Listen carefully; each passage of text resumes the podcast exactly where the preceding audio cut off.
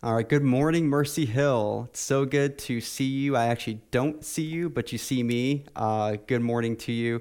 Uh, I'm John Lugo. I'm one of the members here at Mercy Hill. Been here for close to five years. I'm so excited and honored to be bringing you God's Word today. Um, just as a little bit of background, uh, we'll be in the book of James today. Uh, so if you have your Bibles, go ahead and take those out.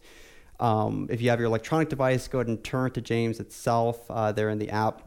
We're actually going to start at the end of James chapter one uh, and march our way through the next seven verses in chapter two. Some of you probably remember that it was, I think, over a year ago now that we started our trek through James. And so every few months when I have the opportunity to preach, I do crack this part of the Bible back open.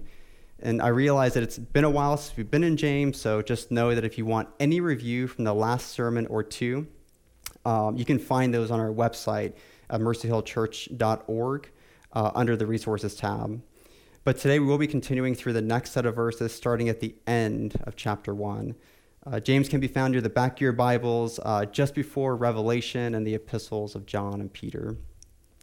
Uh, for those of you that are turn- tuning in today from the watch party, welcome. So glad you're here. If you're visiting, uh, so glad you're visiting. Um, want to mention just that there's the Bible app on the right side of the screen that you can use, so that if you don't own a Bible or if you don't have the Bible app on your phone, that's another way you can pull up the Word of God and have it in front of you. Um, so before I jump into the text, I'd like to pause and just let everyone know that uh, this text and this sermon can make some of you feel a little bit uncomfortable. Um, we'll be going through some tough ideas this morning, ideas around social justice, um, with some specifics around relevant current events. So if you're watching with your kids, just know that this sermon may be rated more along the lines of P G thirteen, not because of any kind of inappropriate language or anything lewd, uh, but rather it's just going to be a lot of intensity and weight with today's message. So I only share this up front uh, because parents, if you If you want to watch this first before watching and potentially discussing it as a family, look, I, I totally get it. Um, on Sundays, I normally watch the watch party with my wife, Christina, and my five-year-old daughter, Josephine. So I would appreciate a similar sort of warning going into a text like this. And also, I just didn't want anyone to be caught off guard. Um, but as a whole, church, we do need to hear the Word of God concerning racial harmony and partiality. Uh, just one more thing. Uh, so it was actually back in the beginning of May um, that I was scheduled to preach on these verses on this day. And it was at that time um, that none of these events with protests and police brutality had even occurred.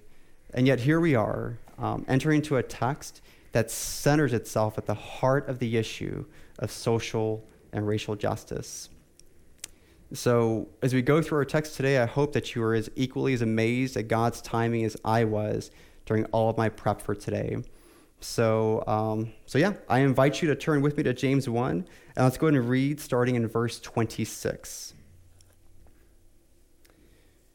If anyone thinks he is religious and does not bridle his tongue, but deceives his heart, this person's religion is worthless. Religion that is pure and undefiled before God the Father is this, to visit orphans and widows in their affliction, and to keep oneself unstained from the world. Chapter two, verse one. My brothers, show no partiality as you hold the faith in our Lord Jesus Christ, the Lord of glory. For if a man wearing a gold ring and fine clothing comes into your assembly, and a poor man in shabby clothing also comes in, and if you pay attention to the one who wears the fine clothing and say, you sit here in a good place, while you say to the poor man, you stand over there, or sit down at my feet, have you not then made distinctions among yourselves and become judges with evil thoughts?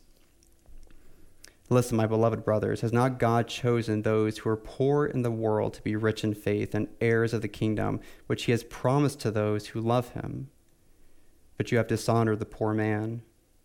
Are not the rich the ones who oppress you and the ones who drag you into court? Are they not the ones who blaspheme the honorable name by which you were called? Let's pray.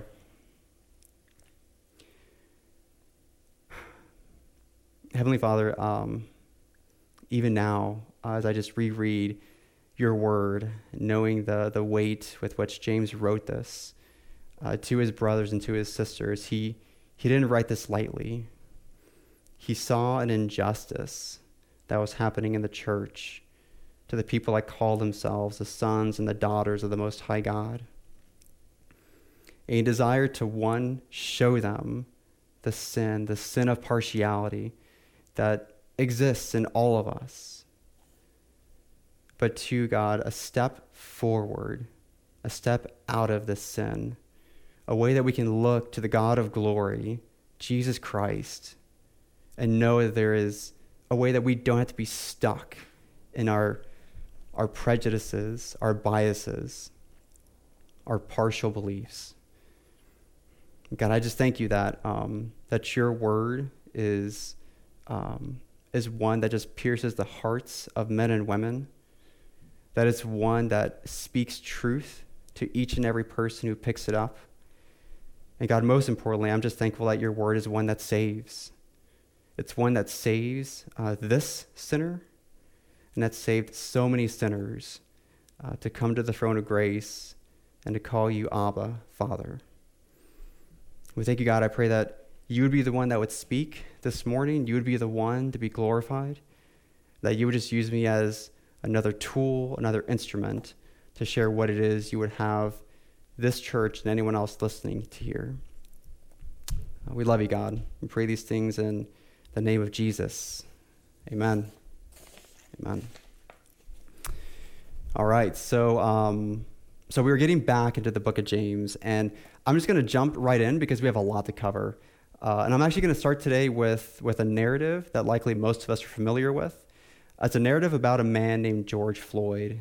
Um, and by this point, the name is likely familiar for uh, for most of us. And many of us have heard about the news of all the protests across the nation and even in our own city to remember this man and the way that he died. But I wonder um, how many of us are familiar with the details from that horrible and fateful day on May twenty-fifth, two thousand twenty. Now, we're going to get into quite a bit of detail here because, um, well, the details matter. And my concern is that issues like these can sometimes feel safer and less offensive to some of us when we only take in general information, um, or only the details that matter to us. Maybe it's watching our one and only news station that reinforces our inherent bias, or or catching the headlines so we stay in the know that something happened to someone on, on some date, and, and that's why some people are unhappy. Or perhaps it even means staying oblivious altogether and not wanting to form an opinion out of fear that it'll offend someone. Well, friends, if, if God has counted every hair on our head, if God knows our sitting down and our rising up, if God truly knows the hearts of his people, all of his people, believer or not, then it would suffice it to say that the details of this death, George Floyd's death, matter to God. They matter to George's family and George's friends, and so they should matter to us, especially as we try to understand and bring to life this idea of partiality that James talks about in chapter two. Keeping things ambiguous or just at a numbers level doesn't do justice to, to the life and soul of George Floyd. And please keep in mind that I'm sharing these details partially because I want us really to come to grips with this idea of partiality that James talks about, uh, what it means, and the effects it has on our society across racial, gender, and, and socioeconomic lines. Uh, I hope you don't get the notion that I think that all officers are bad. This is just completely untrue. I still have a high regard for our police force, and I believe they will regain the public's trust in time.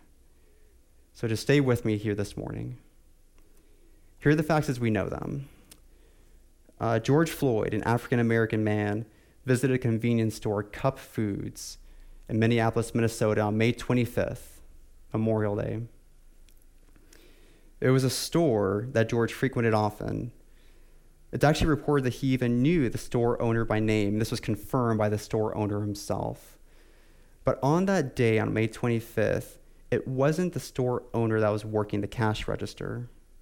It was a teenage employee.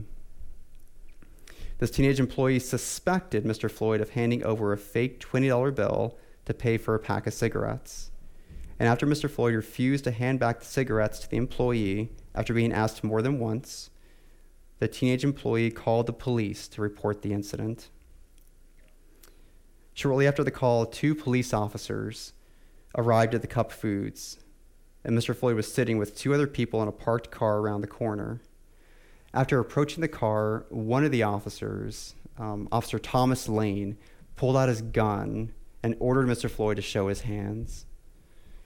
Officer Lane put his hands on Mister Floyd, pulled him out of the car, to which Mister Floyd actively resisted being handcuffed.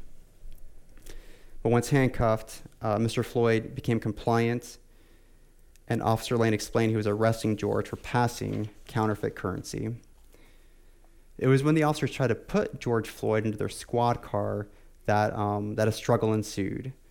And according to the to the report, uh, Mister Floyd stiffened up. He fell to the ground and told the officers he was claustrophobic. And then the name that some of us know pretty well at this point because of all the news that's been around this individual, Officer Derek Chauvin, arrived at the scene. Officer Chauvin and other officers were involved in further attempts to put Mister Floyd into the police car.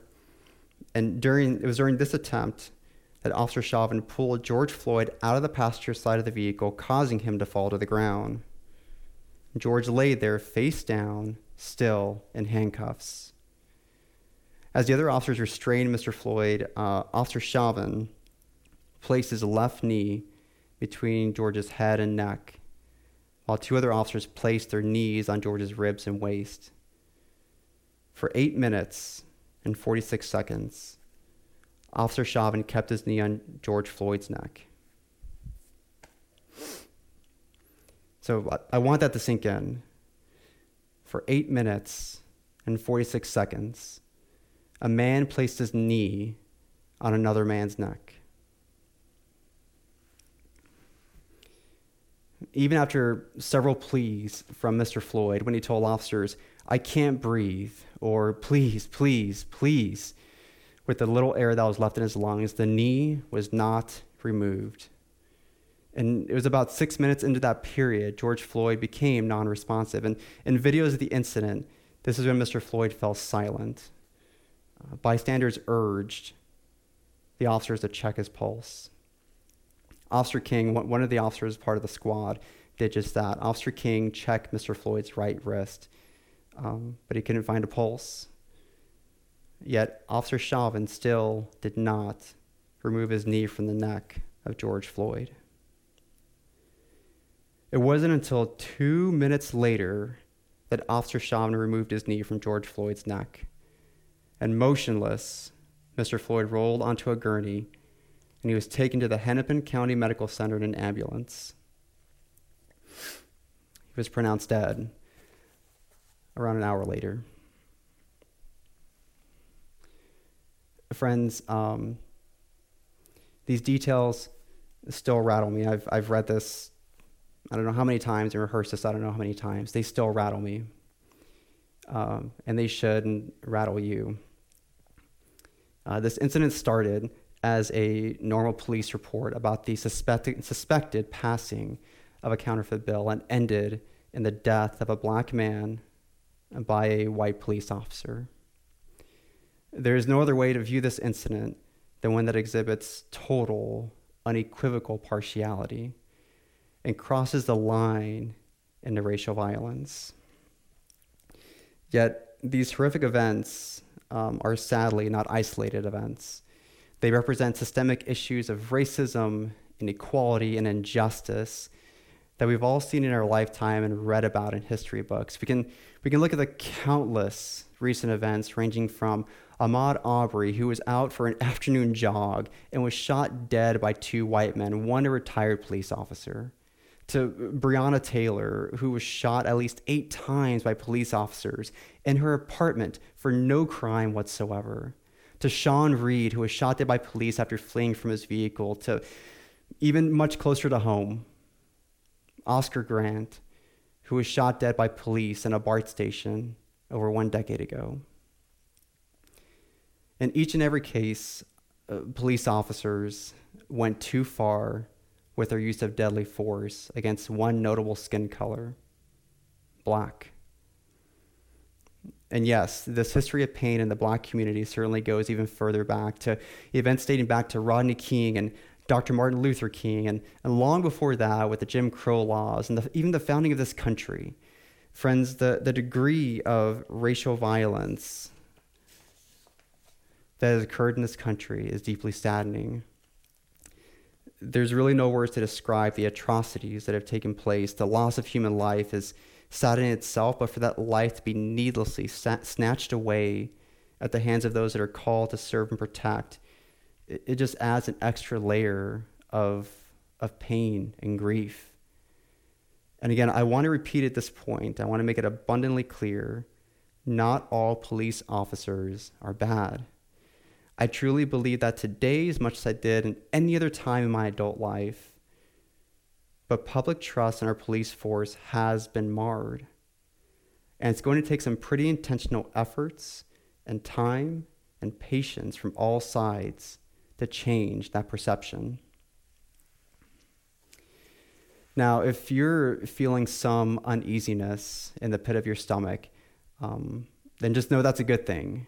It may be a feeling of disgust, of anxiety, or even sadness. And, and this should be the posture of our hearts as we read James's letter this morning, because this is what James wanted Jewish Christians to feel as he addressed the sin of partiality. He wants us to feel what it means to show partiality, the pain that undergirds it, and how we need the Lord's help to not fall prey to the enemy's lie, that it's okay to be A, a little biased, or it's okay to be a little bit racist or a little bit sexist. We need to grapple with the issues that are going on in our hearts when we talk about partiality, so we can better understand the lack of partiality that Christ had for all people, especially us sinners who are now saved by grace. This is the only way we can go out and truly love our neighbors as Christ loved us, disgusting sinners though we may be. Amen. Uh, we're not done talking about George Floyd and other tragedies in the black community, and we'll circle back around uh, to some of these stories later on this morning. But just know, but for now, uh, let's go ahead and get to our text to understand James's points that he wants to illuminate in our hearts. Um, as we read these verses, you probably notice that They're they're they're screen, they're pretty instructional. Uh, James is seemingly giving us orders of what we should and shouldn't be doing when engaging with people around us, and he's directing his orders to the church community, Jewish Christians, not the world, because of the systemic issues he has seen in the church. Friends, James is writing this letter directly to you and to me. And in chapter two, he's really emphasizing this idea of partiality. So your first question is probably, what does James uh, exactly mean when he mentions partiality? So any quick Google search will show you that partiality means an unfair bias uh, in favor of one thing or person compared to another. In another sense, it means favoritism or bias, or to even go so far, prejudice and discrimination. It's the unfair characterization Um, of a person, place, or thing, and putting it in rank order based on your opinion. Said another way, uh, someone or something has more worth, more value, more esteem in your own eyes than someone or something else, and so it'll receive different and many times, obviously, better or worse treatment from you. This partiality, this is partiality, excuse me, it means that I am elevating something in my own eyes and lowering something else in my eyes. On the one hand, this person or this group has higher regard for me, and so I'll provide better treatment to them as opposed to the other people or the other group here on the other hand. And this is where James wants us to hone in, is the partiality towards people around us. And in our text, James calls out two types of people, one wearing a gold ring and fine clothing, and one man who is poor and wearing shabby clothing. And while the immediate context that James is addressing in this day was literally the sin of showing favoritism towards the rich and despising the poor. His words apply to all types of prejudice, whether it's based on economic status, on race, um, on gender, disability, or anything else. To favor some people and to disregard others based on outward factors is a terrible sin, period. And it's not only a sin that's outside the church, but it also has plagued the church going all the way back to James's day, and hence the reason why this is in his letter addressed to us, the church. Friends, partiality has plagued the church in every generation. Now, partiality can be seen as another form of pride, either I know more than you, or even worse, I am more than you. My worth as a human being is greater than your worth. My life matters more than your life. And the Bible shows us that this pride, this disease of partiality that we carry in our fallen hearts is no surprise to God and is fully condemned by him. We'll look at the book. So let's, go, let's just go to the book of Genesis. Before God uh, floods the earth and restarts his covenant with Noah, we see God grieve. The scriptures say that he was grieved to his heart and he was sorry that he made that he had made man on the earth. And in Genesis six five, we read this. The Lord saw that the wickedness of man was great in the earth, and that every intention of the thoughts of his heart was only evil continually. This human partiality is what caused the first recorded murder with Cain and Abel, where Cain thought he deserved God's favor, some would say even over the favor of his brother Abel. Cain wanted to be the favorite and desired to be noticed when compared to his sheep-raising brother. And we know that story doesn't end well for Abel. And this same partiality still fuels the prejudice that we see today all around us. And if you think that God doesn't take partiality seriously, we can look back to the early days of his law um, in Leviticus nineteen to see the weight that God places on partiality. You don't, you don't have to turn there, but I'm going to read a few verses in Leviticus nineteen. Verse ten. And you shall not strip your vineyard bare, neither shall you gather the fallen grapes of your vineyard. You shall leave them for the poor and for the sojourner. I am the Lord your God. The lesson here, do not forget the poor and the sojourner, also known as the traveler. Pursue holiness by giving graciously to the underserved and the wanderers. Verse thirteen, you shall not oppress your neighbor or rob him. The wages of a hired worker shall not remain with you all night until the morning. You shall not curse the deaf or put a stumbling block before the blind, but you shall fear God. I am the Lord your God. The lesson here is just do not insult the disadvantaged and don't delay in paying fair wages to all of your employees equally. Verse fifteen, you shall do no injustice in court. You shall not be partial to the poor or defer to the great, but in righteousness shall you judge your neighbor. The lesson here is just no favoritism at all. None whatsoever is permitted. The poor and the esteemed are to be treated the same. So we can see from early on, God is clear. You shall not show partiality, favoritism, bias, or prejudice. You shall all treat one another equally, and so honor the Lord your God. So I I want us to start thinking about this early on so the thoughts can develop over the next twenty or so minutes that we have here this morning. So, so what is it for you? What causes you to show partiality to others? Notice I I didn't say if you show partiality. I said what causes you to show partiality, to show favoritism, to show prejudice, to show racism. Do you gravitate towards people that have a well-ordered life um, and cast those aside that got nothing else to live for except their addiction? Is that where you draw the line? Or perhaps you find favor in people who are accomplished and well put together while stiff-arming the people who haven't taken a hot bath in months and you can smell them from down the street?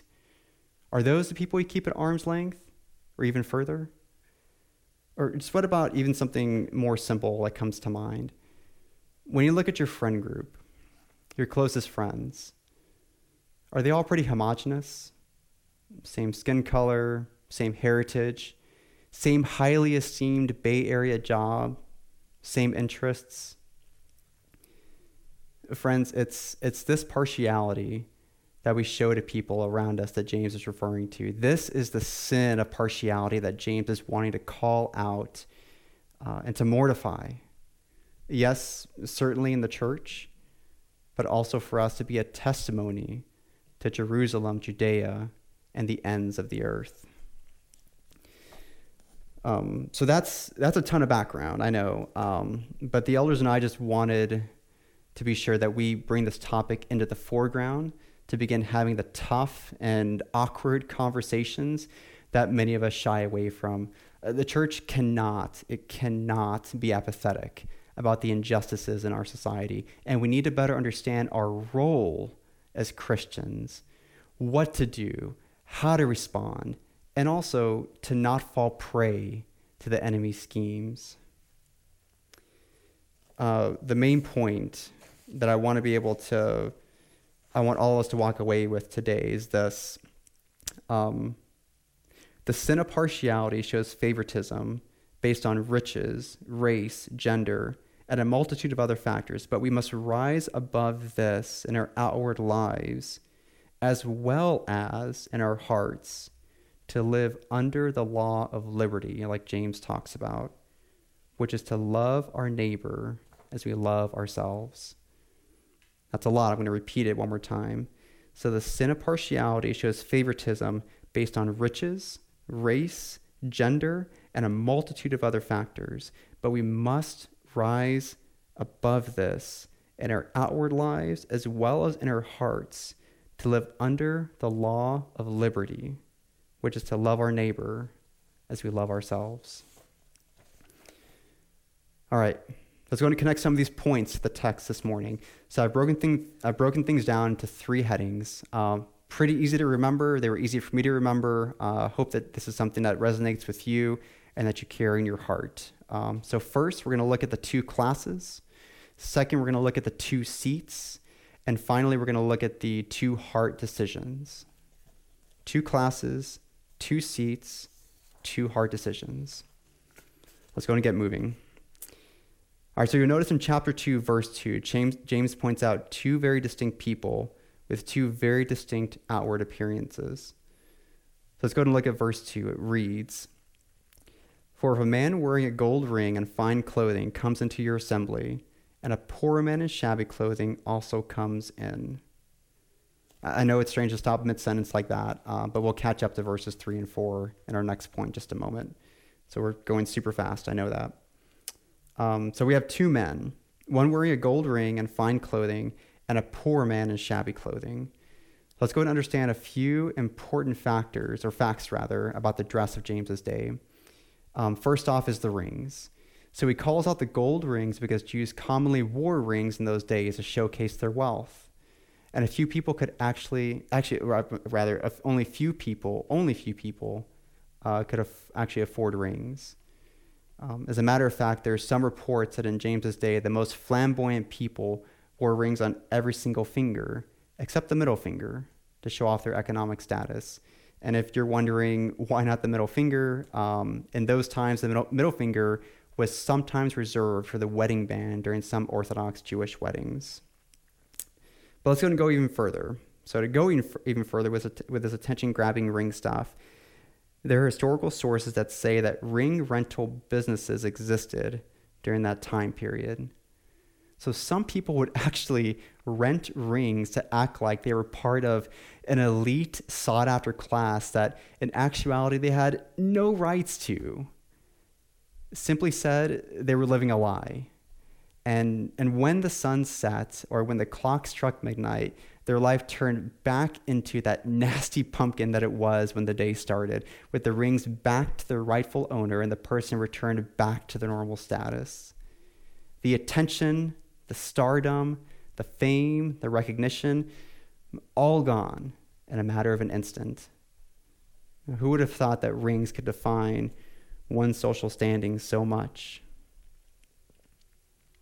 But James goes on. He then talks about the clothing of the first man. He describes the clothing as fine clothing there in verse two. The original Greek context of the word here is meant to describe bright, shiny garments. It's actually the exact same word used when referring to the gorgeous garment that Herod's soldiers put on Jesus to mock him before his crucifixion. Let's go ahead and read that. So it's Luke twenty-three, verse eleven. And Herod with his soldiers treated him, Jesus, with contempt and mocked him. Then arraying him in splendid clothing, he sent him back to Pilate. This splendid clothing, this fine clothing, is a type of clothing reserved for a king. But not only a king, no, no, no, no. So, so this language of fine clothing also references the way that angels were clothed, believe it or not. In Acts ten thirty, we read this.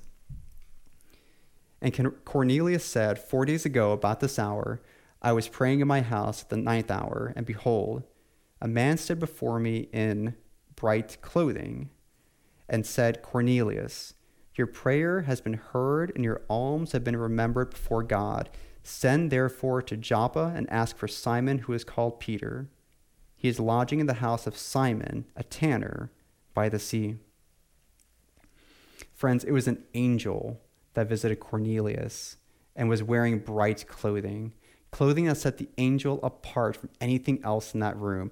And, and safe it to say, to describe angels as bright, vibrant, dazzling, splendid, or, or any anything in our human vocabulary, none of those begin to actually give us the true sense of awe and wonder of when an angel appears.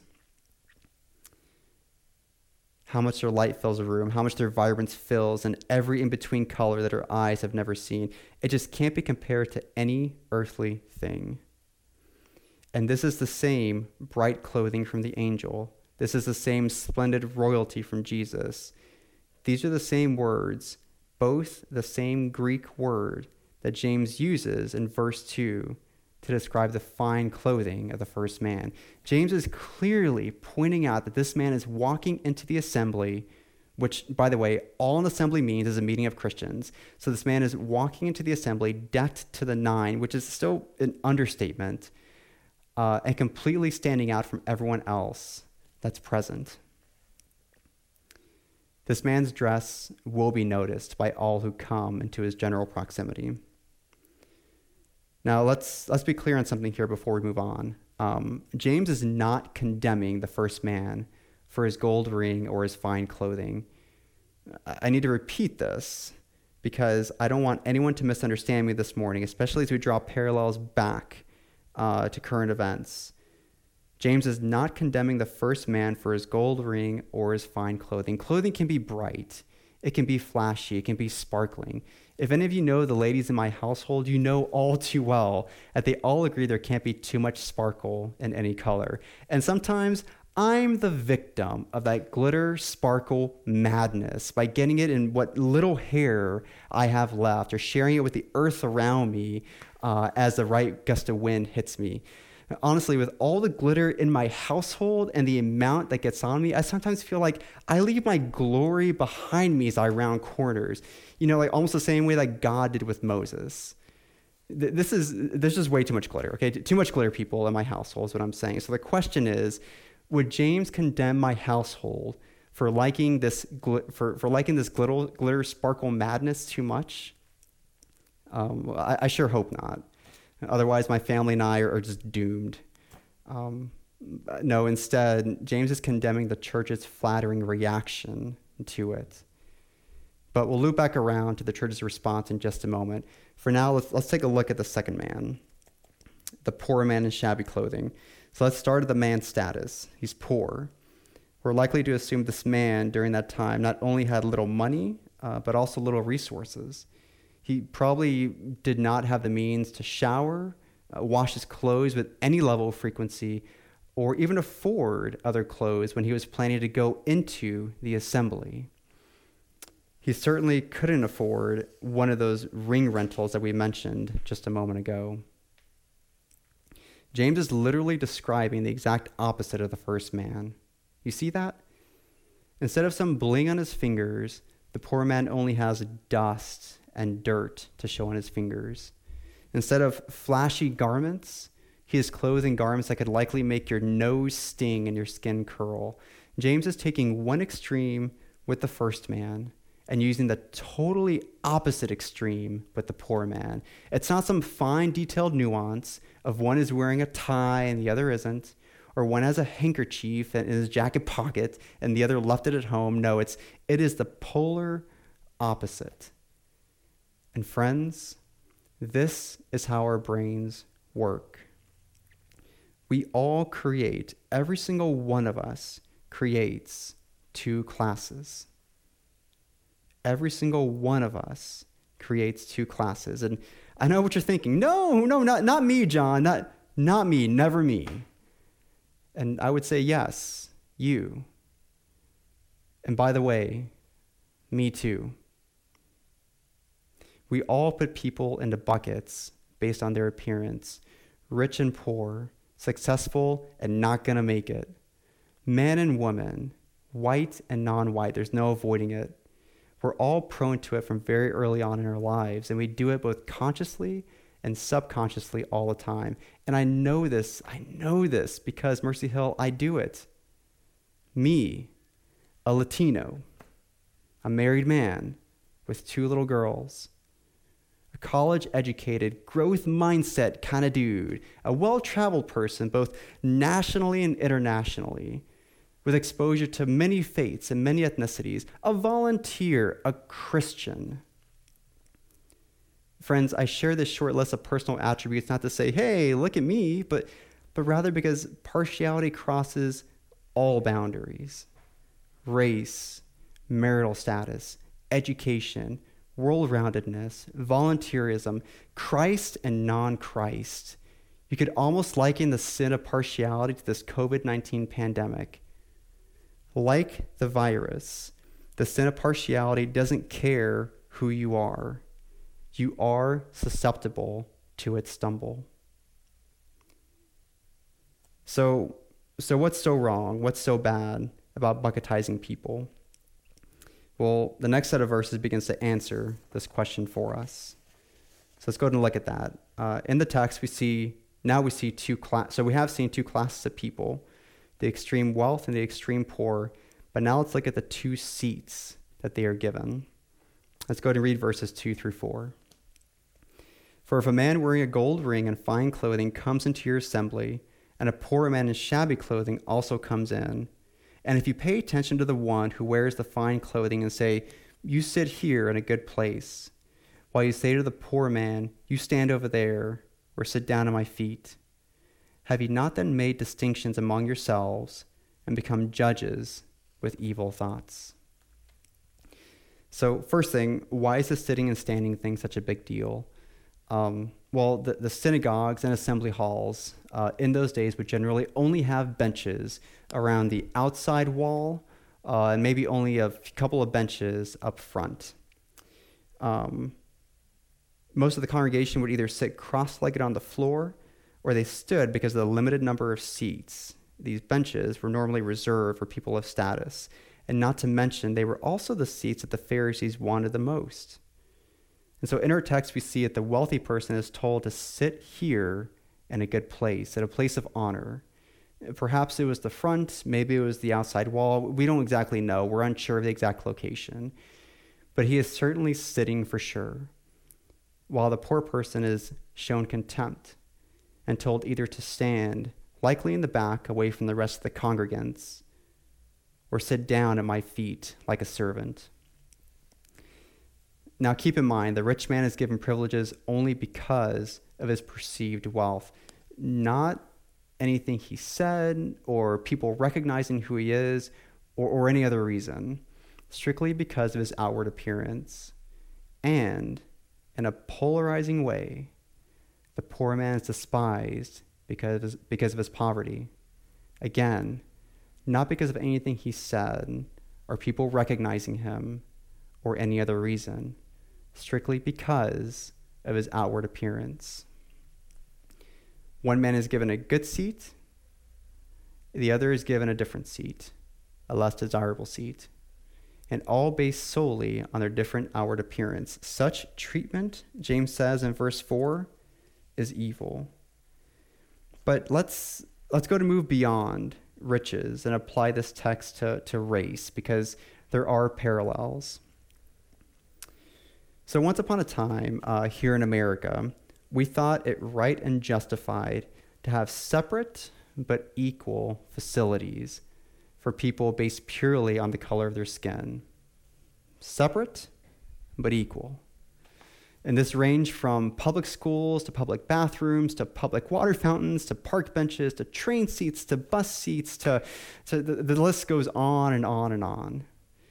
And from the founding of this country in seventeen seventy-six all the way to nineteen fifty-four when the Supreme Court overturned the separate but equal doctrine, blacks and whites lived very separate lives. You could say they had two seats ingrained in many fabrics of society, and it was all due to their two classes, that is, the color of their skin, and for no other reason. one hundred seventy-eight years as a nation, we allowed blatant racism to set the foundation of this country, and we did even worse for countless decades before that, when early British colon- colonialism began claiming this land in the early sixteen hundreds. And you can imagine, it wasn't as if some switch was flipped on that day on May seventeenth, nineteen fifty-four, uh, w- when the Supreme Court uh, ruled that U S states' laws establishing racial segregation in public schools were unconstitutional. No, no, we know the sixties and the seventies and the eighties and the nineties. Friends, we even know May twenty-fifth, twenty twenty, there are still deep-seated passions against people of color. The road to undoing this racial injustice has been a long road. It's been a hard road. And guess what? The road continues. We can't expect for centuries, hundreds of years of injustice to change in just a matter of a few decades. But Christians, that's no excuse for us to not elevate this conversation and begin thinking of ways we can eliminate these two seats. The actual physical two seats and the two seats of our hearts. And ladies, don't think that I don't see the same injustices from your viewpoint as well. Um, the publicly condoned sexism and sexual violence, the unfair treatment with wages, the, the regard to treat women as objects, and just the overall lack of respect in the workplace and in public spaces towards women, and all due to your class, that is, being a woman. I want you to know that I, um, I empathize with your plight, I truly do, and I desire to learn more. You have allies in this church, starting first and foremost with the church leadership, with allyship extending far beyond this into the church body. Racism, sexism, any type of prejudice in any form has no place among the saints, and it certainly has no place at Mercy Hill. In church, these two seats are real. We, we can't turn our faces away from it. We can't deny it. We should never justify it, and we dare not excuse it. We must, must accept it. We must confess our part to God and repent for our part. Because if not, James gives his concern there in verse four, that you have become judges with evil thoughts. Some translations even go as far as to say you have become judges with vicious intentions. Friends, we can't see the hearts of men as God does. We, we just can't. Uh, because we're not God. But to judge a man based on his outward appearance is to usurp the place of Jesus Christ in his glory as judge of all the earth.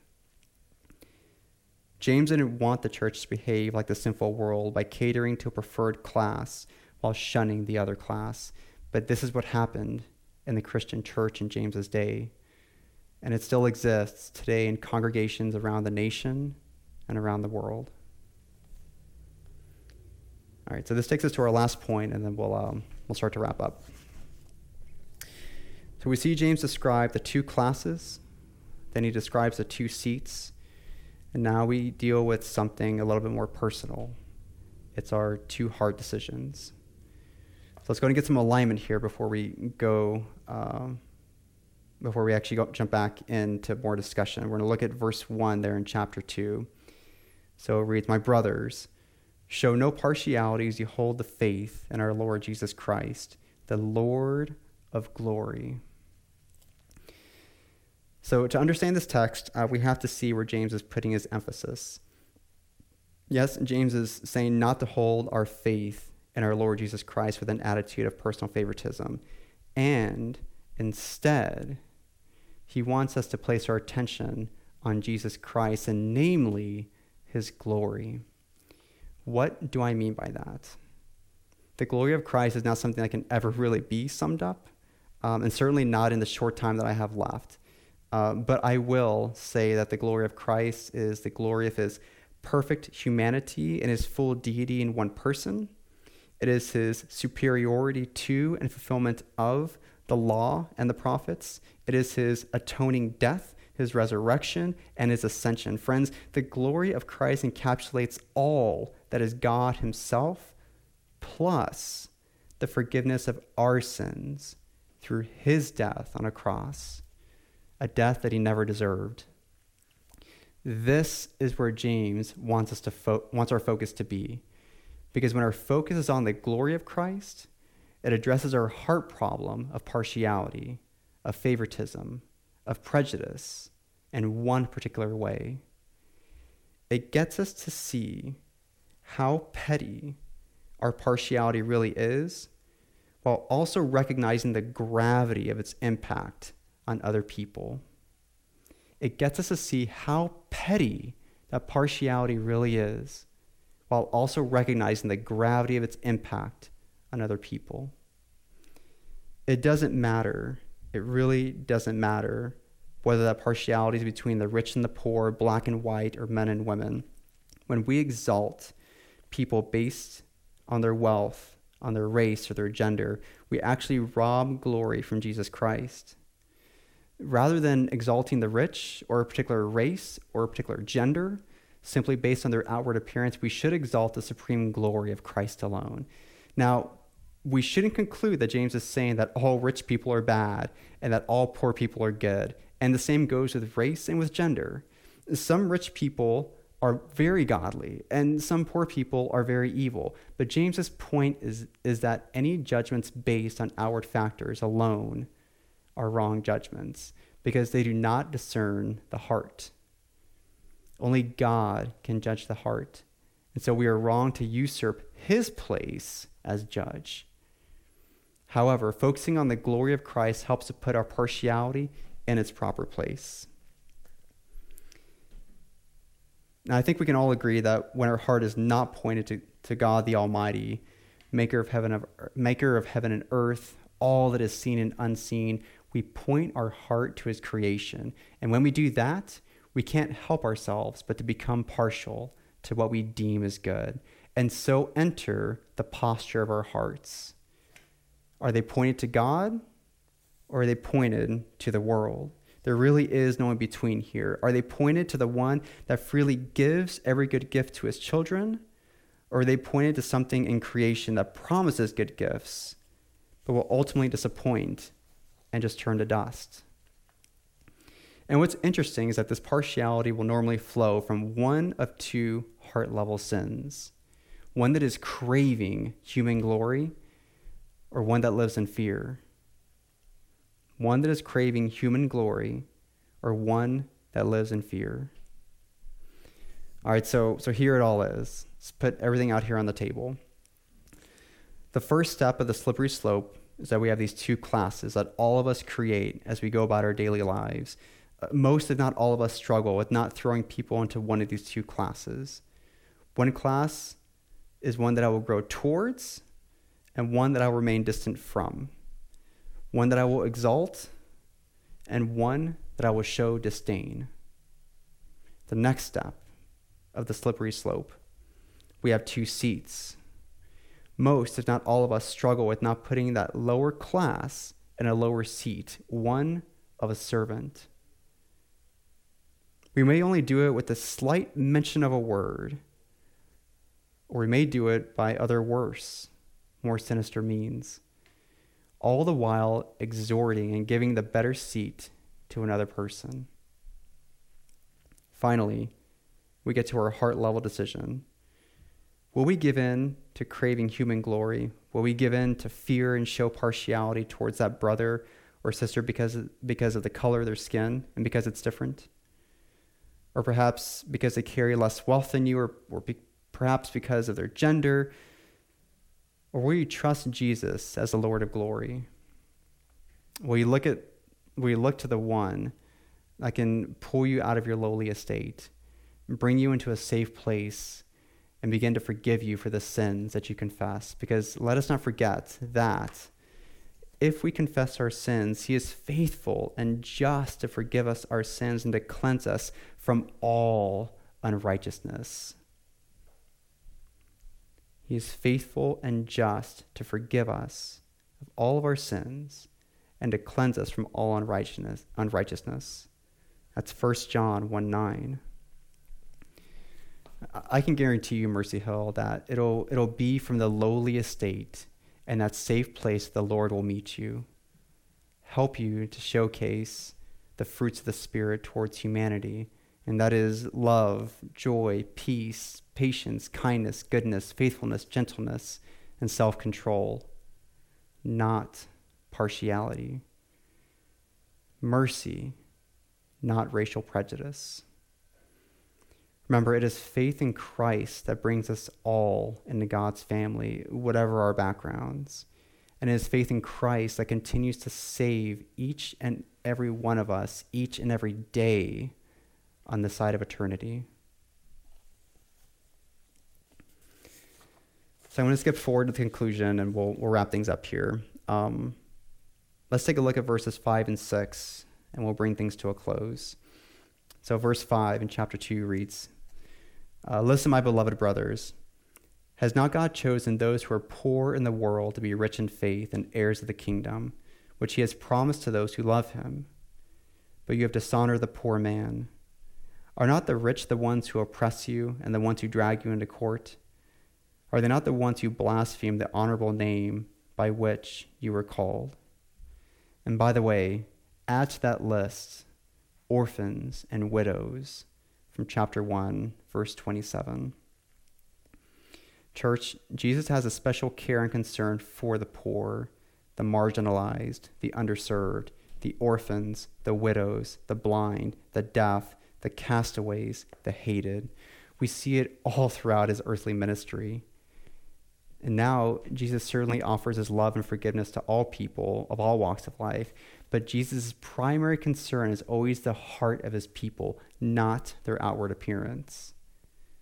Those that are poor in spirit and thirst for the kingdom of God, those that realize how short life is and see their need for eternal life, by choosing these people, God magnifies the riches of his grace towards those that are spiritually bankrupt and have a desire to be filled with the spiritual riches in Christ. But it had to come at a price. Mercy Hill, Jesus had to be the poor beggar that the world put into the lower seat and condemned him for his class, even though he welcomed all classes into his fold: the tax collectors, the prostitutes, the rich, the poor, the children, the women, the sick, the deaf, the lame, even, even the thief on a cross. The most impartial The most impartial person who ever lived became the victim of our unjust bias and prejudice for being who he was, the King of heaven and earth. He had to be the homeless servant that was given the lesser seat, journeying from land to land with nowhere to rest his head. He had to be dragged into court, accused of crimes that he never committed, to take on the full weight of our sin and allow his name to be blasphemed. He had to be the perfect sacrifice that was brutally beaten, hung from a cross, and died a horrific death. He had to be the one to do all of this so that, so that, being rich in mercy, he could take our guilty verdict and issue us by name a not guilty verdict and life everlasting, so that he can encourage us, comfort us, give us the greatest honor, and that is to be called a son and a daughter of the Most High God. Without this price being paid, we have no salvation. We have no faith. All we have are our works. And, and so, yes, let us look to our Savior to see how he fulfilled all that James talks about in these verses. Let us look to Christ as the Lord of glory. Let us trust him as the one who is gloriously strong and gloriously wise and gloriously loving. Let Christ, not partiality, be our glory and all the glory that we ever need. Let's pray.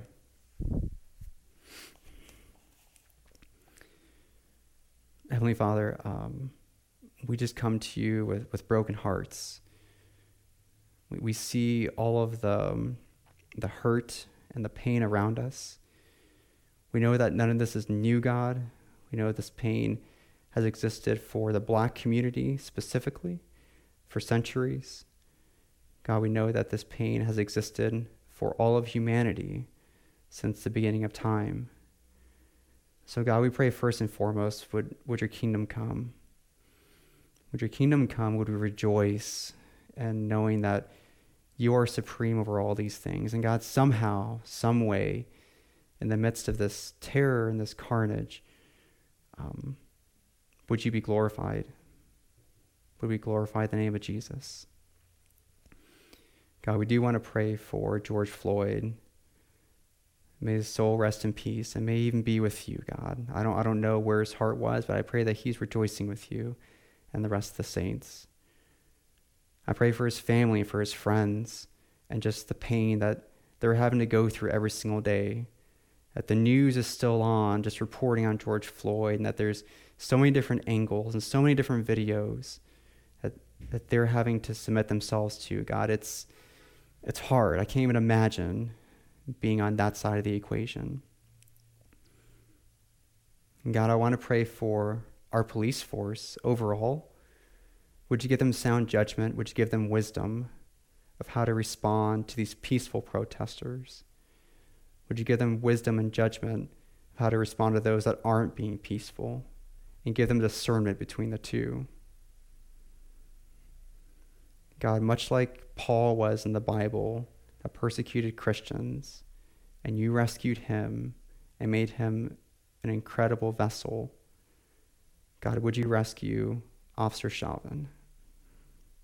We pray for him by name. We pray for where his heart is right now. Wherever he is, God, would he see the light of Christ? Would he see that there is forgiveness and love to be found at the cross? Would he confess and would he repent for what he's done? And God, would you make him another vessel of grace for your purpose?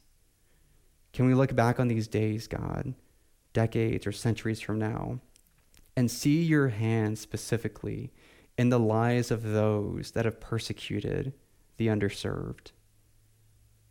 We know you can do it, God. We know it's a prayer that you want to answer because we know you want to be glorified, and you do this all the time through your people. We know you don't need us, but you use us in this way. We love you, God. We're so thankful that we get to gather as a church body, that we have this medium of technology to do this. And God, would you just make this conversation of social justice something that none of us shy away from, and that we all admit even our own shortcomings and our own sins in this.